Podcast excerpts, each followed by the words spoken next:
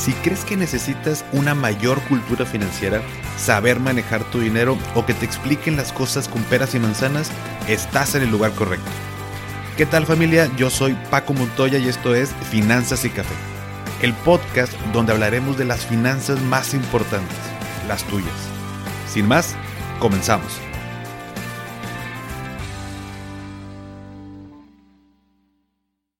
Hola a todos y bienvenidos de nuevo a Finanzas y Café. Espero que estén teniendo un excelente inicio de semana.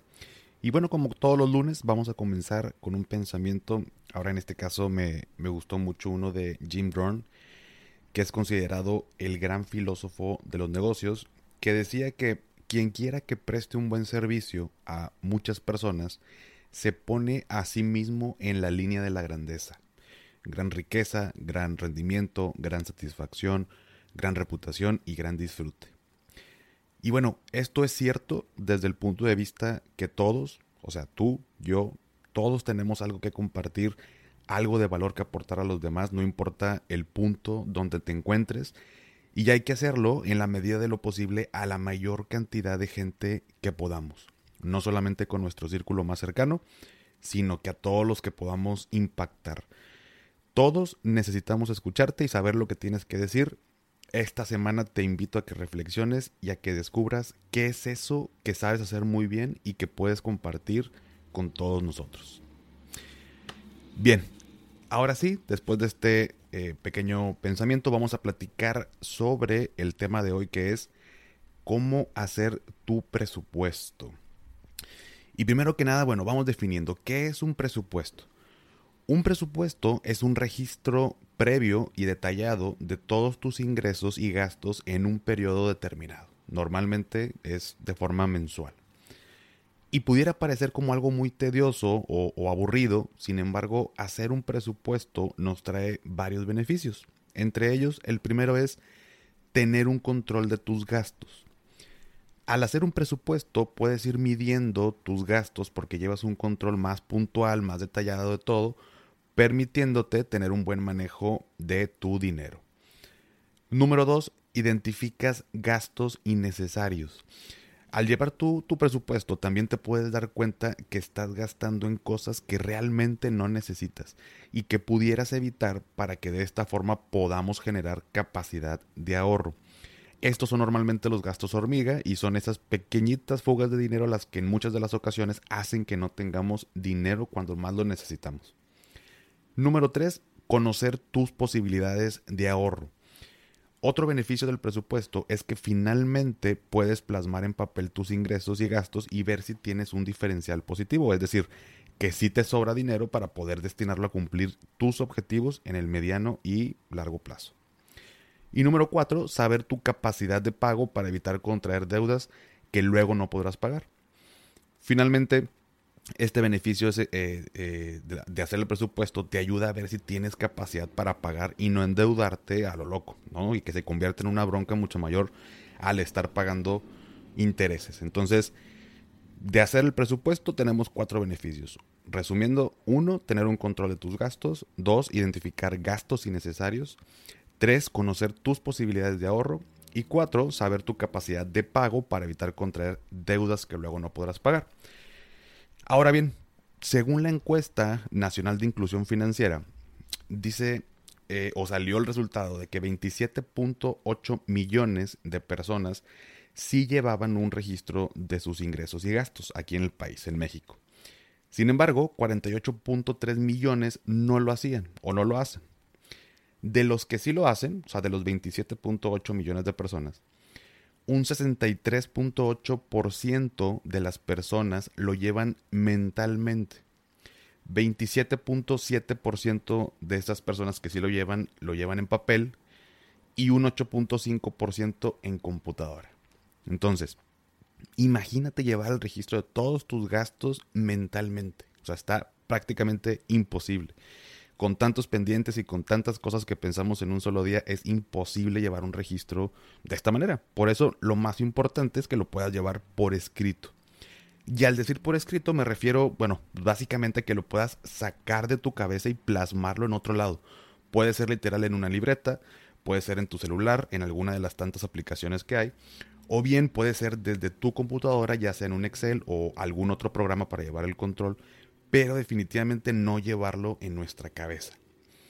Ahora bien, ¿cómo lo hago? Bueno, primero que nada tienes que identificar tus ingresos y tus gastos. Existen ingresos fijos, que son aquellos que percibo regularmente, como lo puede ser el salario o, por ejemplo alguien que ya está pensionado.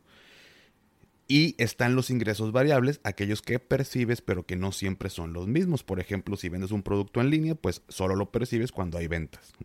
Aquí lo importante es que los ingresos variables los puedas registrar como un promedio más bajo de lo que normalmente percibes en un mes. Es mucho mejor ser un poquito más como realistas o pesimistas para que no sobre y no que nos falte, ¿no? O sea, yo más o menos puedo saber eh, si yo tengo, por ejemplo, un producto en línea y, lo estoy vendiendo, yo más o menos puedo saber que, en, determinado mes me ganó tanto, se vende tanto, bueno, vamos a hacer un promedio, pero vamos a hacerlo un poquito más hacia abajo.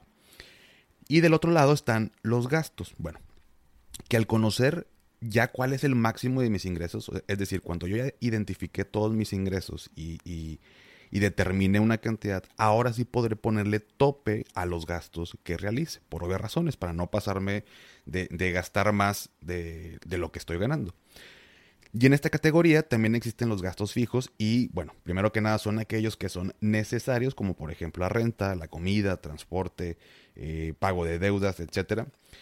Y están los gastos variables, que también pueden ser cosas que necesito, pero que no tienen un monto fijo o que son solo de, de vez en cuando, como lo puede ser el, mantenimiento del auto, ¿no?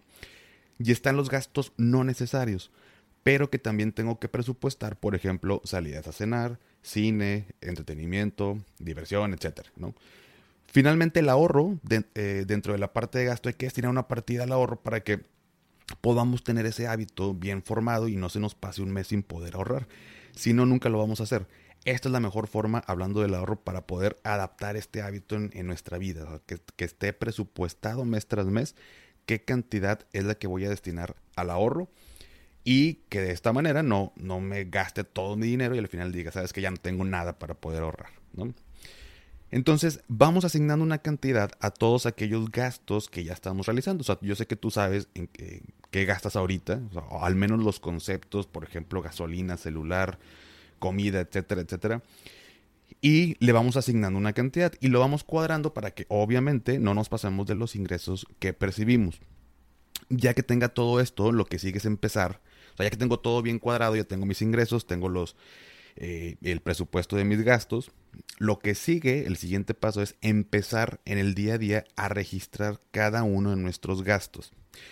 Al principio, si nunca has hecho esto, te vas a dar cuenta que, bueno, pues es un nuevo hábito, que estás incorporando y pudiera ser que algunas cosas se te olvide apuntar. No pasa nada, lo importante es que te des cuenta de ello y lleves este control lo mejor posible el primer mes pudiera terminar siendo el, presupuesto distinto a lo que realmente pasó en la realidad.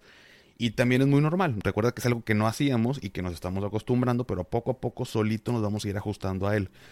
Porque después de llevar este ejercicio, por algún tiempo te vas a dar cuenta, una, que qué cantidad o qué capacidad de ahorro y de pago tienes qué gastos estás haciendo que no necesitas y que le estás asignando una cantidad muy alta. O sea, esto es de lo que más me ayudó al momento de hacer un presupuesto, el darme cuenta de gastos que yo creía que no eran eh, tan altos por, por el monto en el momento en que lo, lo realizaba, pero al final del día me di cuenta que estaba asignando mucha cantidad a gastos que realmente no necesitaba.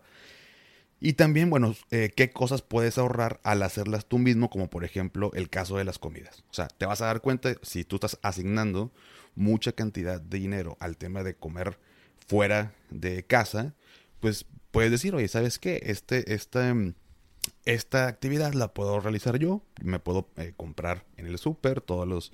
Eh, lo que vaya a comer durante la semana, yo me lo preparo y así me ahorro una muy buena cantidad de dinero para para poder bajarle en esa parte del presupuesto, ¿no? Y al tener este control más detallado también te ayudará a ponerte metas como por ejemplo ahorrar para tu retiro, poner un negocio, irte de viaje, etcétera, etcétera. Lo que tú te quieras poner como objetivo porque lo vas a poder ir adaptando fácilmente a tu presupuesto sin salirte de él y sin obviamente sobreendeudarte o tomar malas decisiones financieras. Recuerda que lo que no se mide no se puede controlar. Así que si no llevas un control de tu dinero, no podrás tomar buenas decisiones y siempre vamos a tener esa sensación o ese estrés financiero. Tú eres la única persona responsable de llevar bien tus finanzas, porque nadie, desafortunadamente, pero nadie lo va a hacer por ti. Y bien, hasta aquí. Espero que te haya servido. Vamos a ahondar un poquito más durante la semana con el tema del presupuesto. Ahorita lo que me interesaba es que tuvieras claro qué es, cuáles son los beneficios, eh, cómo se hace y al final del día para qué me va a servir tener este presupuesto o este nuevo hábito de llevar un control de mi dinero. Muchas gracias, me ayudarías bastante si puedes compartir el episodio para que a más gente le pueda ayudar. Sígueme en Instagram como arroba finanzas y café y con gusto platicamos por allá. Que tengas excelente inicio de semana. Hasta pronto.